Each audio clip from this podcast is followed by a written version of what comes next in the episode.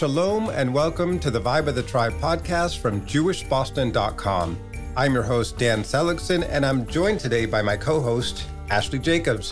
What's up, Ashley? Hey, Dan. I am so excited to host this episode to feature Jewish Disability Awareness, Acceptance, and Inclusion Month. Observed every February, this special month serves as a unified effort among Jewish organizations worldwide to raise awareness and foster inclusion for people with disabilities and those who love them. We were honored to interview Judy Heumann, a pioneer of disability rights.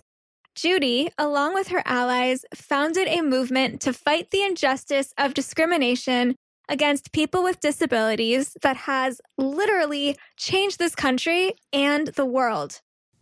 Paralyzed at 18 months from polio, Judy grew up feeling included by friends and family, not thinking that she was different from anyone else. When her mom took her to enroll in elementary school, however, administrators told her she wasn't allowed because her wheelchair was a fire hazard.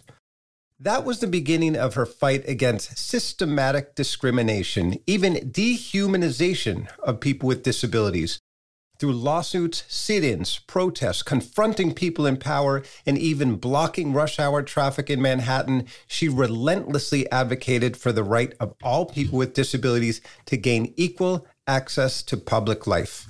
Using her connections with others who shared similar stories and experiences based on physical and or intellectual disabilities, Judy's leadership led to a powerful movement that echoed those of other civil rights groups. And through their efforts, they achieved historic change, including the adoption of Section 504 of the 1973 Rehabilitation Act, which prohibited discrimination against people with disabilities in programs that receive federal aid. And eventually, that led to the Americans with Disabilities Act of 1990, protecting people with disabilities from discrimination in all areas of life. Nearly one in four Americans experiences some form of disability, and a far greater percentage will have a disability in their lifetime. Because of the work Judy and others who pioneered the disability rights movement, people with physical and intellectual differences, as well as mental illness, are given the accommodations that they need to work, travel, and live not only to live independently, but to have control over their lives and their futures. Within the past year, Judy released her book, Being Heumann, an unrepentant memoir of a disability rights advocate, and is the subject of the documentary Crip Camp, a disability revolution, now streaming on Netflix. And she is the only guest on the Vibe of the Tribe to have had an entire episode of Comedy Central's Drunk History centered around her story. Judy continues to fight for equity for people with disabilities. Her leadership and bravery have made it easier for people to advocate for themselves in situations where it otherwise would have been difficult, if not impossible, including Ashley and me. Well, Judy, thank you so much for joining us today on the Vibe of the Tribe. We are thrilled to have you. I'm very happy to be here. Sorry, we're not together, but this is second best. This is second best. We can see you, we can talk to you, and people will be able to hear you, which is great. Uh, I want to start by asking you about some of the experiences that you and your family were dealing with during your childhood and how that formed the foundation of your lifelong work advocating for disability rights. So, my parents came over to the United States from Germany when my mom was 12 and my dad was 14. And I think that really, in part, uh, set, you know, they, they were resilient people. They both have passed. My dad was in the Marines and he was in an elite group of the Marines. And my mom was working and she had been sent to live with a distant relative who she didn't know and thought that she would see her parents again, which of course did not happen. And she was an only child, and her father was an only child. And her mother had a sister, but died also in the concentration camp. So my mother, you know, had distant relatives that we still, you know, talk to and in some way actually more during COVID. But she basically moved through the world, you know, making friends. And when I had, they got married in 1946, and I was born in December of 47. I'm the first of three. And my dad was a butcher. He eventually opened up a store with his brother. Everyone on my father's side of the family was in the meat business. And so they were moving forward, creating a family like many German Jewish and other Jews from around the world that were basically starting up and over again. And then when I had polio, of course, they really didn't know anyone else except Franklin Roosevelt, who had had polio.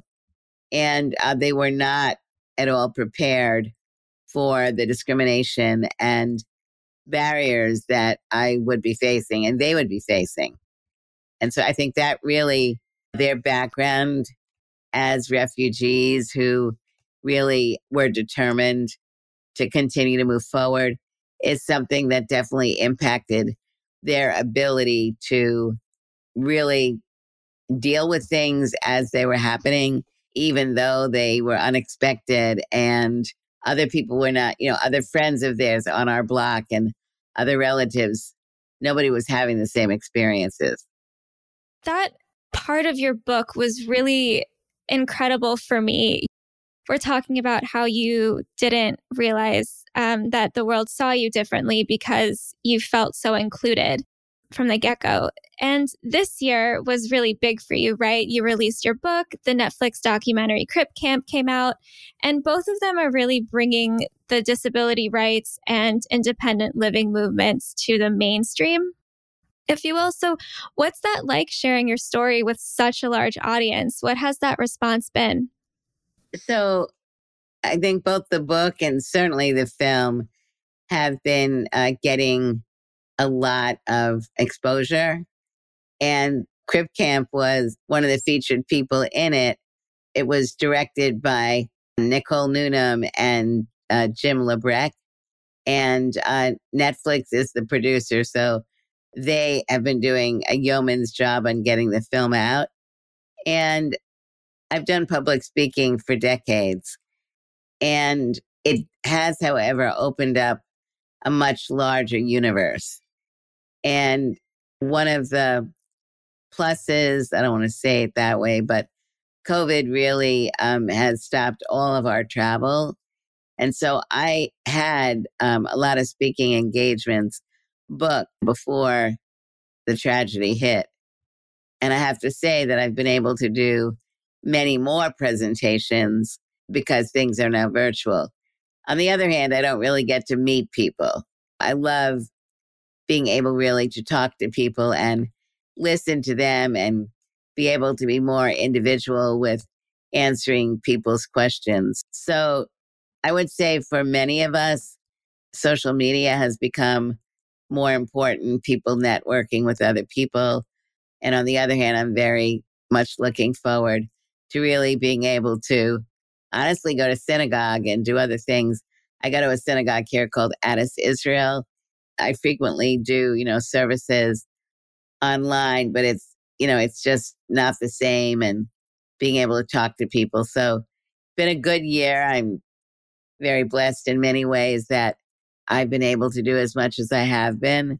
But I think, like for many of us, being able to really be with other people is something we're looking forward to.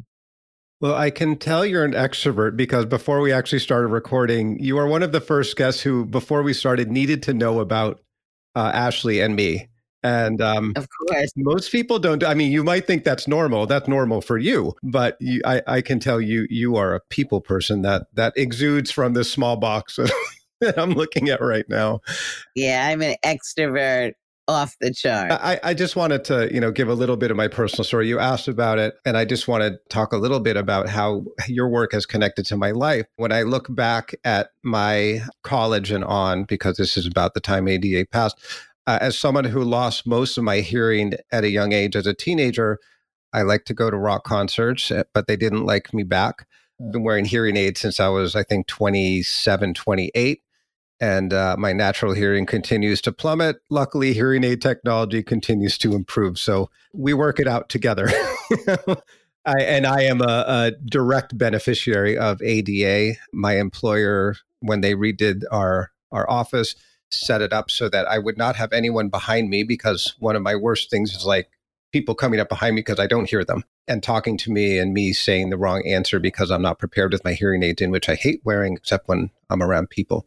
So I I think your and we're going to talk about this, but I think what you did was something that I was lucky enough to take for granted. Honestly, what you and and the people who you worked with, what you did was um, it was profound in my own life. I feel like I always took for granted the accommodations that were made for me. And I watched the film and I learned a lot more about what you and the people who you worked with accomplished. And and I just I can't take those things for granted anymore.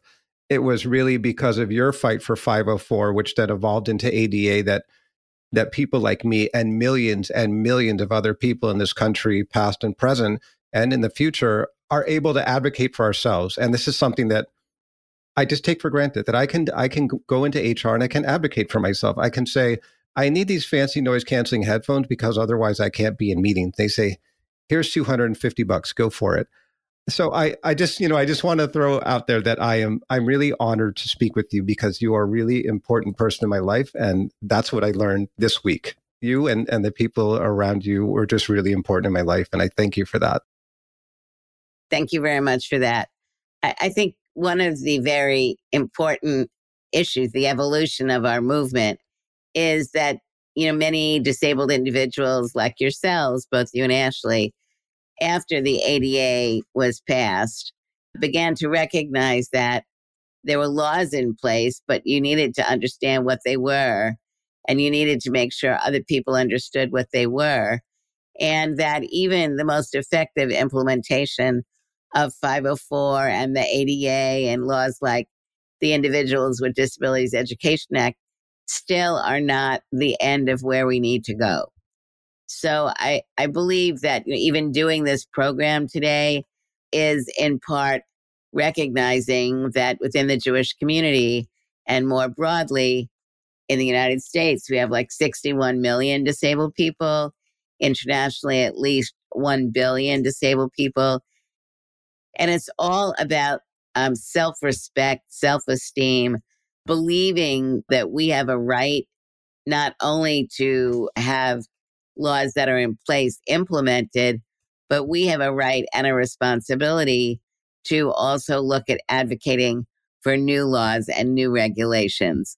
And I think another very important part of the work that has been going on, I think really since the 60s, is the alignment of the civil rights movements and getting disability to really be seen within other communities as essential since like with this program i'm jewish i'm a woman i have a disability. There are black disabled people with different types of disabilities asians La- latinos indigenous populations on and on.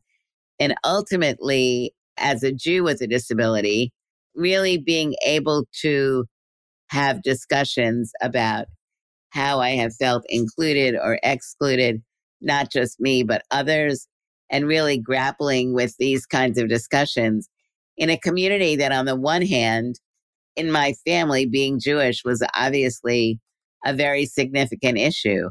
But as I was growing up, many different experiences, which we can discuss, which enabled me to see in a painful way as I was getting older that being Jewish was not enough.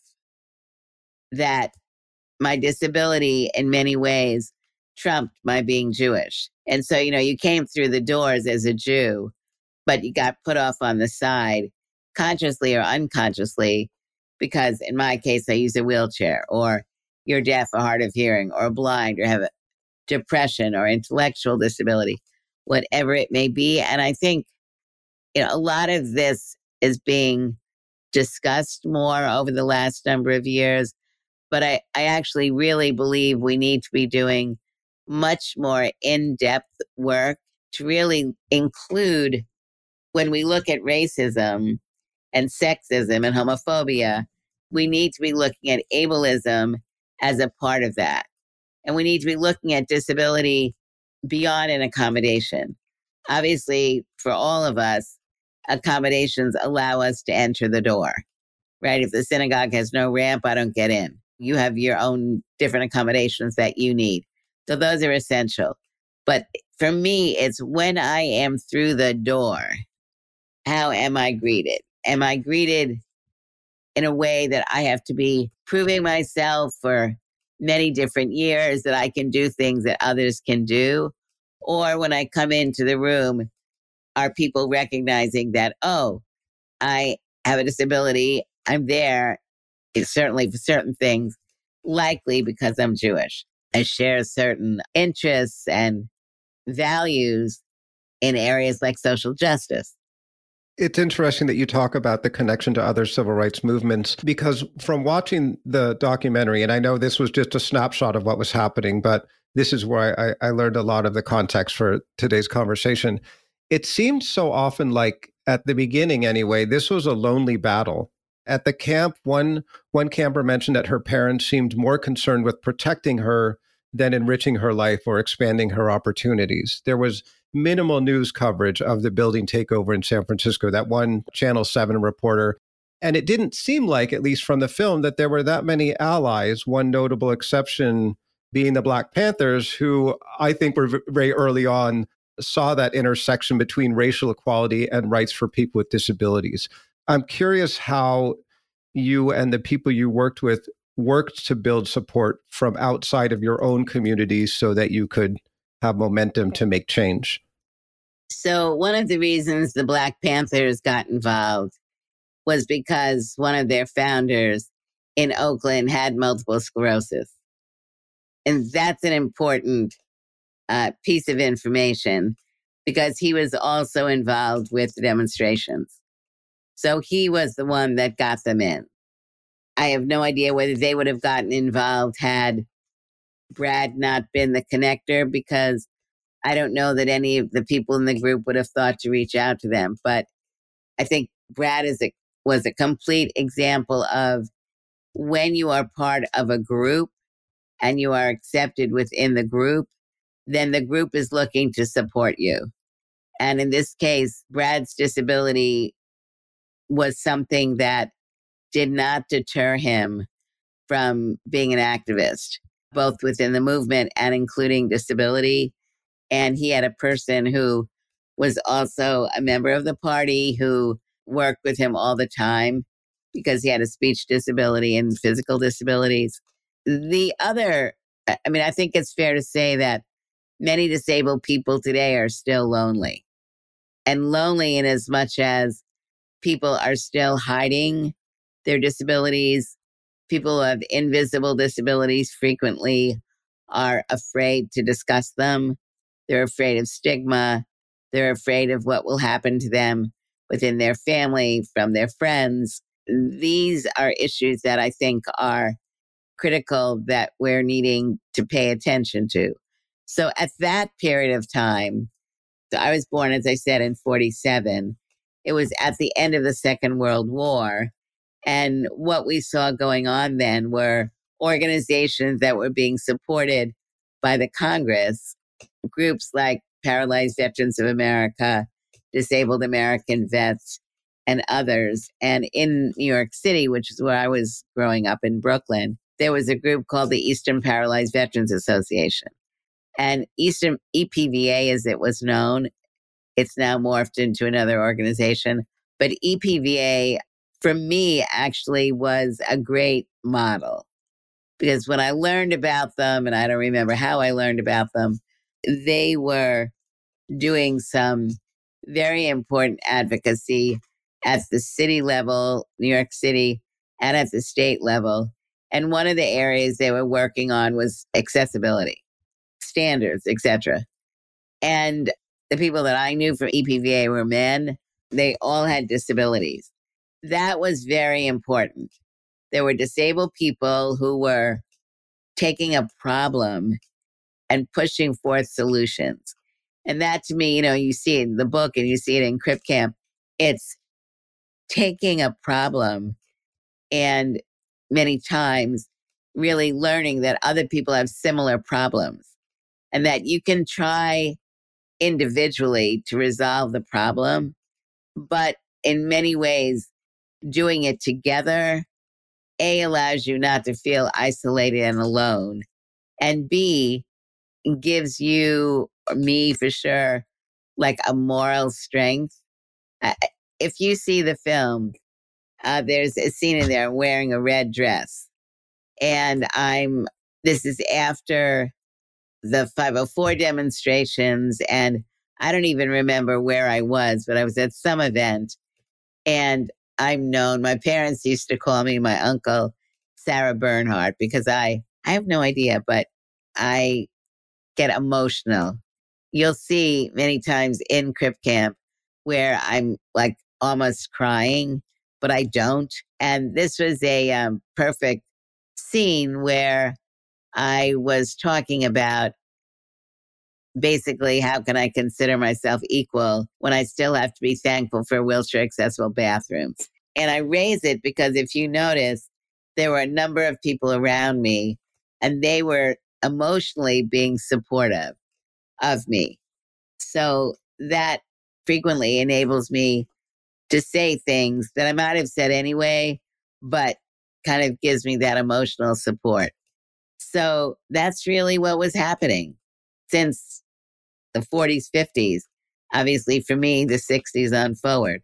And I think that's what happens with many people. Now, how are we building alliances? Which I think, Dan, is also part of your question. Me and a number of my other friends really always believed that you wanted to bring as many people together as possible. That included disabled people with different types of disabilities. So I may need something which is physically accessible.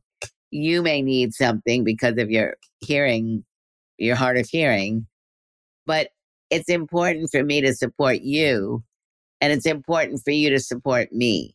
It's important for us to understand how do we, what are things that we may need if you have depression or a learning disability, what or an intellectual disability, we need to be closely aligning ourselves with our movement, learning about who we are, what we need, so that we can call on each other at the drop of a pin.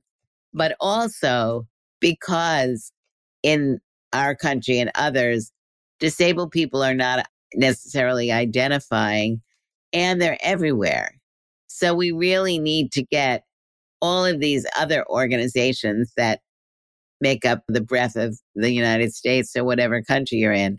We need them to stop feeling that disability is a tragedy. Because I think, you know, when a non disabled person feels that disability is a tragedy and then they acquire it temporarily or permanently, I think it's very disempowering. So if people understand what it is the three of us are talking about. It also then allows them, I think, within their own organizations to be able to really encourage people to be themselves and disability be a part of it and address it. And you see in the work that we were doing in the 70s and 504 demonstrations as an example. At that point, I was living in Berkeley with the Center for, I was working with the Center for Independent Living, I need to emphasize a non residential organization. It, it, was and is an advocacy group. In Boston, you've got the Boston Center for Independent Living and a number of centers around the state of Massachusetts. And Massachusetts was really a leader in the creation of the independent living movement. People like the late Fred Fay and people that are alive today still working on that movement. All of that has been important and enabled us to reach out to many other groups to get them more involved. And you'll see in the film, it's very clear. We had a, a telegram from Cesar Chavez. We had Emil, uh, Eleanor Smeal from National Organization on Women. We had leaders from the religious communities and others, as well as from the disability community. I love all that. And the timing of this interview is so perfect. We are interviewing you ahead of Jewish Disability Awareness, Acceptance, and Inclusion Month. You've spoken so lovingly of the synagogue that you can't wait to get back to. So, where are there still barriers within the Jewish community, and, and what can we do both from like a personal and physical perspective to be more inclusive? Many synagogues now have social justice groups. And those social justice groups, in part, are looking at issues around food deprivation, voting, violence, guns, whatever it may be. And we, at Adas now, we will be doing an event uh, in the next couple of months where I and another woman who's a rabbi, disabled, blind rabbi, will be participating in a social justice discussion. Because what we're looking at doing is allowing people who are very active in the social justice community to understand, for example, that issues of police violence need to be addressed, looking at the fact that 40 to 50% of those people who have died um, have had disabilities, psychosocial disabilities, or other types of disabilities where they couldn't respond the way they were theoretically supposed to respond. And so understanding that disability, unfortunately, frequently, like when we look at sexual assault, violence against girls and women, the statistics for disabled individuals is very high. And so we want people to be putting a disability lens on their work. So it means that our synagogues need to continue to address physical access, but we need to really be going beyond. Do we have a ramp? Do we have the audio looping? Do we have large print? All of those things, all of which are important, but we really need to be looking at what are our own biases. What are we reading? What films are we looking at? How are we having these discussions? And it's anti-Semitism, right? It's it doesn't go away overnight, but we have to really be looking at it both within our community and expressing it beyond and getting leaders in other movements to understand it and look at what they need to be doing. So I'm going to give you one example. I've got bunches, but in the 1980s, when I was living in Berkeley, the Jewish Weekly had a dating service. And I looked at filling out the form because it had two questions. One, do you have a disability? Yes or no? I obviously filled out yes. And then the other question it was, would you uh, consider dating someone with a disability? Now, I liked that question. I maybe would reframe it today, but I liked it because it acknowledged that you might have a disability. And I think it also was saying we need to pull that out because it didn't say, Are you uh, a religious practicing Jew? Are you Sephardic or Ashkenazi? I don't believe those kinds of questions were there. They asked about your likes and things of that nature.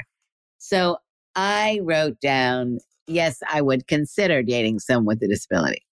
I sent in my $36. You were supposed to get a response in a short period of time. It was in June, and it happened to be that that summer I went to Israel for the first time. And when I came back, I realized one day, you know, I never heard back. And they were supposed to send you however many names. I had friends over at the house and I couldn't reach the mailbox. And I just said, you know, could you bring me in the mail, please? And there was an envelope. And I opened up the envelope and the check fell out. The check fell out, and the letter said basically, sorry, we didn't have anyone in our pool that met, you know, your areas of interest. And if we find anybody, we'll let you know.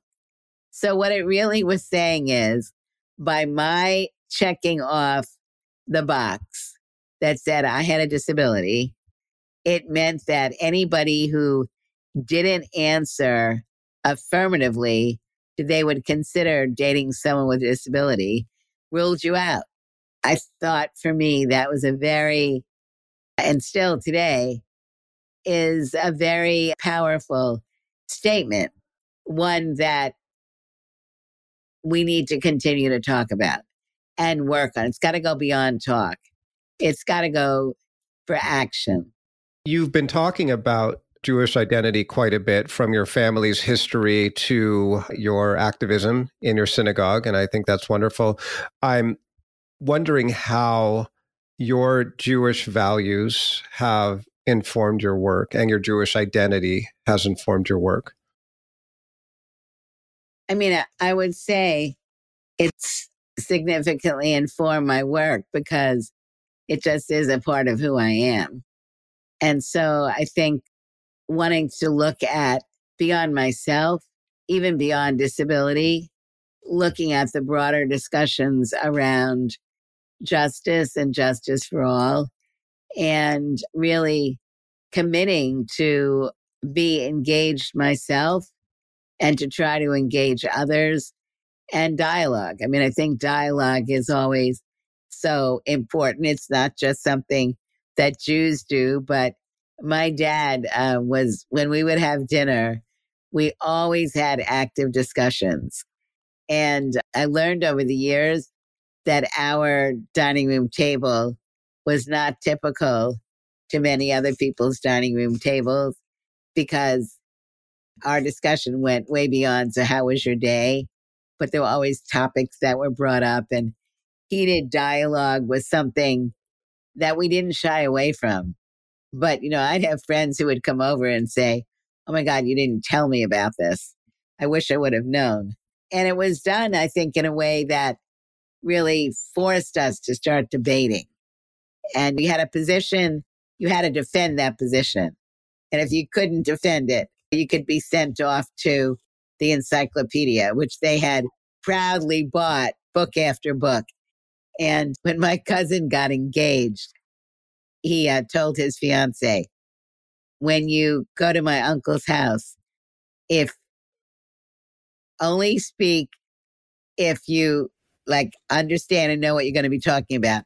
Because if it's something that you can't defend, he'll send you to the encyclopedia to write something about it. So, I mean, I think healing the world, looking at beyond our block, our community, it's one of the reasons why international work has been so important to me.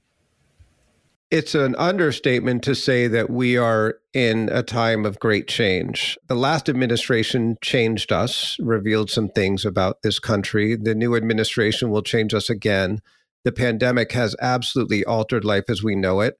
But I also think that there are some takeaways from the pandemic in the way that we work or learn, travel or not, socialize, and other facets of our life that we may end up taking with us. And I'm wondering from the perspective of a an advocate for people with disabilities, are there learnings from this time that we can carry forward that will actually be of benefit, despite the fact that we can all acknowledge the last year has been rather crappy? I think one of the first takeaways was how states were looking at rationing healthcare and how disabled people were on the losing side. And had it not been for strong advocacy groups, including organizations that have been supported for many decades with government money, like our protection and advocacy organizations, of which you've got a great one in Massachusetts, that the regulations that were coming out from states would probably have prevailed in at least some of the states, and that our ability, because we're now more, we're a stronger national movement and states are stronger, really allowed us to quickly jump in and speak up and out about rationing of healthcare based on disability.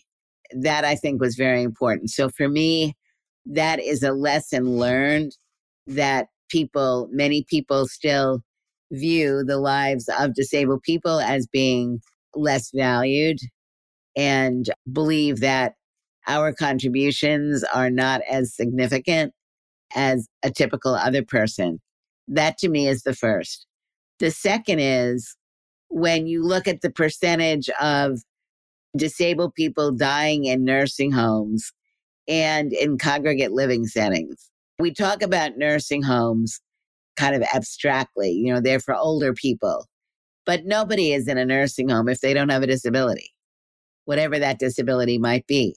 Otherwise, why would you be going there?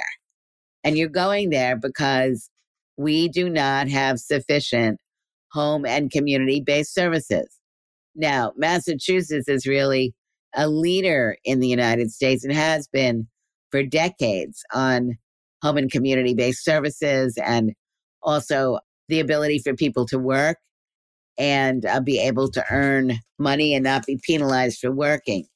But in saying that, Massachusetts, as a leader, still has many of the same problems that exist in every country. I'm sorry, in every state and every country.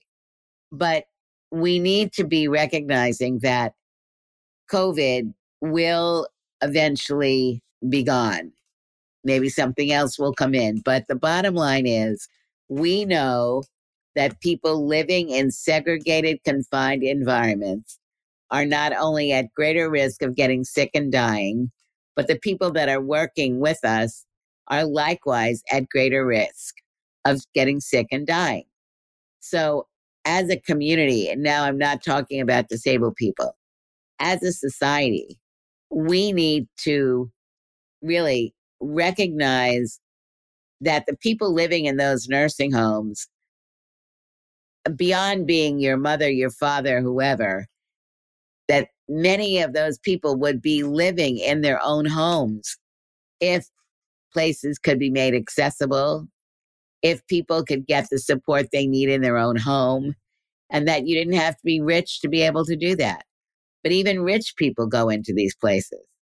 So I, I feel those for me are the societal issues that we have got to be looking at. What are we doing I mean, my concern, honestly, is it's yes, yes, yes, it's a bad problem. But then when you look at what's going to go on at the state and local levels, where is the money going to be coming from to ensure that Medicaid, whatever it's called in your particular state, that those benefit programs will enable people to live in their home? And the nursing home industry is a very powerful industry. And that nursing home industry needs to continue to be battled so that people get services in their home. To me, that's the biggest issue. I know that you were going beyond that and you were talking about things like people being able to work at home and not have to go to work every day. I think all those things are relevant issues to discuss. But for me, the reason why I talk about nursing homes, segregated living environments for people with mental health or developmental disabilities and everything surrounding that is the biggest issue is because people are going to forget it. People are not going to be fighting at the, and now I'm not talking about disabled people because we are fighting for this all the time. But, you know, let's just talk about Jews. So, where is the Jewish community and the lobbying community really forcing discussions at the federal and state level which really address these issues in a meaningful way. Because otherwise, we're not going to advance. And you can see that people are still being admitted into these programs, right? Because they don't have services at home and they can't, it's like for me, I can't live here if I don't have personal assistance. And so I would be at risk. But, you know, thank goodness we have enough savings that I'm, me, my husband and I are able to afford the services that we need. But that's not true of many people. And that's awful. People who have disabilities don't know that these accommodations exist too, right? So, like you were speaking earlier about people don't know how to ask for what they need or they're ashamed or they assume that they're a burden or they don't want to feel like one. There's a fear of outing something so personal that you'll face retaliation or judgment. You feel defeated by previous mistreatment. I mean, I, I know all of that was true for me. And thanks to your work, I'm strong. Like, I wanted to say thanks to yourself. Maybe you. you read and learned about what others were doing, but at the end of the day, you need to own what you have done for yourself. Thank you. Yes, I'm really proud of that, honestly. And based on the legislation that I knew existed, I was able to say to a former employer that, like, I literally said to them, I feel discriminated against for the sake of the needs of the business, because that was their company line. I was able to find that within myself. I have very supportive parents who uh, stuck with me through that. And Dan and I have said, like, we benefit from reasonable accommodations.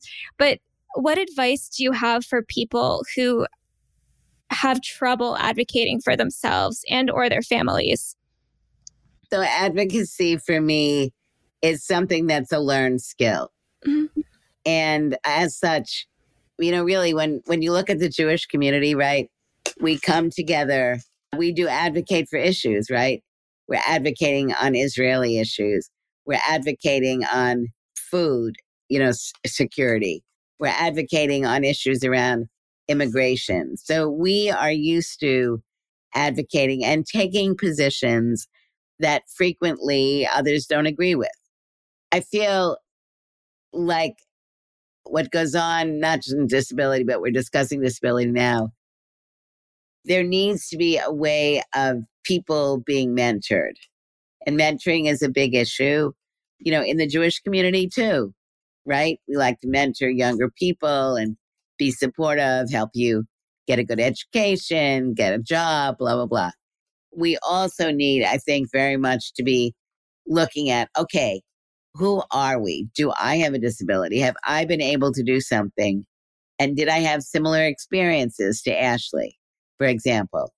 And how can I let it be known to Ashley and the Ashleys where you live that if you've got questions, if you want to talk about whatever, I'm here. And also, as I was saying, with the social justice work and other things, if people see that disability is a normal part of the work that's being done, then normal discussions happen. And those normal discussions are, you know, I had to go speak at the city council on blah, blah, blah. And I was really afraid of doing that, but so and so was really helpful. They helped me write my speech. We practiced. We did whatever. Or something that's even, you know, less public. And I think it's, it's being able to speak up and recognize that this discussion today around disability is one that's hard for many of us to have. And we also feel like being critical of what other people may be saying. I mean, I'll speak for myself. I know that there are things that have gone on at my synagogue where I've said things, I've gotten stronger about saying things. When I first got there, it was, I just decided I'm coming here because I want to dive in. I am not going to spend every minute of my being here dealing with advocacy issues. I'm not going to put them to the side. But for the next two hours, I am here for this then somebody would be giving a drash, or a kid would be doing a bar mitzvah, bat mitzvah presentation. And there would be something in there around disability in a way that was hurtful to me, not intentionally, and trying to figure out how do I say something which is not seen as, oh, you're always negative, because that's not my intent. But how do I kind of massage it? And, you know, we've all got, not all, but we have examples of these things that we can talk about. Not feeling alone, I think, is very important. Feeling welcome, not just because of our disability, but because of the totality of who we are, I think is important. And disability is, depending on the time in our life, a bigger or smaller part of who we are. Exactly. You touched on this in your book, you know, and you also said that disability to some people means fear. This is rooted in ignorance, a lack of understanding, and coming together as a group. There was a line in the documentary with Larry Allison, the director of Camp Jened that resonated with both Dan and myself. And it was, quote, the problem wasn't for people with disabilities. It was for people without disabilities. It was our problem. So it was important for us to change. Let me just say something about that. I, I agree, obviously, but I want to say that within the disability community, we also have similar biases. You know, we have biases against people who may be acting differently than we do, and we may think whatever, and also lack of exposure. When I was growing up, we really didn't meet a lot of people who had various forms of disabilities. And so the absence in media, the biases that people have, I had to consciously really uh, think about what was I doing that was not positively impacting people who had different kinds of disabilities or from different backgrounds. That's, you know, one of the things that people have talked about with the film and the book is this consistent collaboration and respect. Taking the time to listen to other people who weren't necessarily speaking typically. That scene in Crip Camp where Nancy Rosenblum is saying to me, You're always talking. And people were laughing. Nancy and I were friends. We went to elementary school together. And I thought that was hysterical. It was really good because we had a really nice friendship. Keep pushing yourself forward. Look at ways that you can identify what your biases are, and then look at ways of how you can change my bias, your biases, others' biases that documentary, Crip Camp, just really was so powerful. It really hit me in the heart. The ADA was the reason why I minored in law in college. I think I mentioned that earlier. And you had said the scene earlier about after Section 504 passed, how you're tired of being thankful for accessible toilets. And you said, When am I ever going to be equal in the community? And I want to zoom out a little bit because you didn't stop at Section 504, you didn't stop at the ADA, you didn't even stop with the United States. Almost a seventh of the world's population have disabilities. So I'm wondering, you know, are there any moments with your work uh, in the Clinton or Obama administrations or with the World Bank that really sticks out to you? I would look at the 20 years that I worked in the nonprofit world, which was in organizations that I was involved in helping to create and were run by disabled people. And then when I worked in the Clinton administration, the World Bank, and the State Department, one of the big differences was when I work with disabled people's organizations, I was surrounded by disabled people. And what that meant was one of our objectives was to be changing our communities, both so that disabled people could get services from other organizations that weren't serving disabled people. You know, i.e., when we saw that disabled people were calling the center and needing to be able to go to a shelter because of sexual violence, the shelters were not accessible. But even if you didn't need physical accessibility, they were not accepting people who were blind or deaf or had a mobility disability or intellectual mental health disability.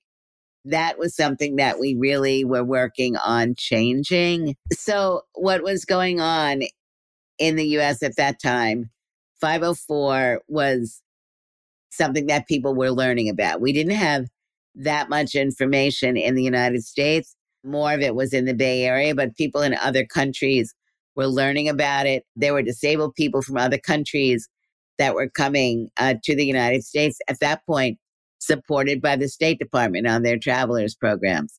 Embassies were identifying leaders. So I was meeting disabled people from other countries who were doing similar work.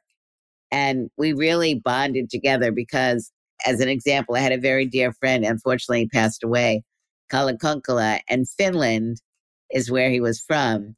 And Finland's laws, like ADA and 504 and others, were not really in existence at that point. But they had very strong laws, like on healthcare. And so we were learning from each other and sharing information and traveling and recognizing that we did need to be able not only to develop our organizations in states and the country here, but we really could benefit from learning about what other countries were doing. And they really loved the advocacy work that we were doing because many of these countries were not used to disabled people speaking up and out like we did. So there were some really great alignments that went on and still go on. At the end of the day, it's really being able to create a vision and a dream that is something that at our most local levels, people see as something which is beyond those of us who have an acknowledged disability today. But it is something that needs to be embraced by our communities because it is relevant to everybody that lives there, whether it's their family member who has a disability or they that may acquire a temporary disability or a permanent disability. This needs to be something which is seen as integral to the work that we have to do as Jews and non Jews to ensure our society really can move towards equity and justice by including everyone. Judy, thank you so much for joining us today. You've changed the world. You've changed the world for us. We stand on your shoulders. We are so honored. Yeah, thank you.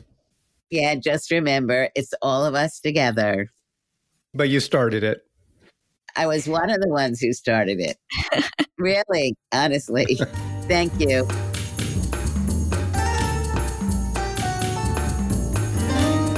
Thank you so much for listening. We hope our conversation with Judy moved you as much as it moved us. For more information on Jewish Disability Awareness, Acceptance, and Inclusion Month, visit jewishboston.com slash JDAIM.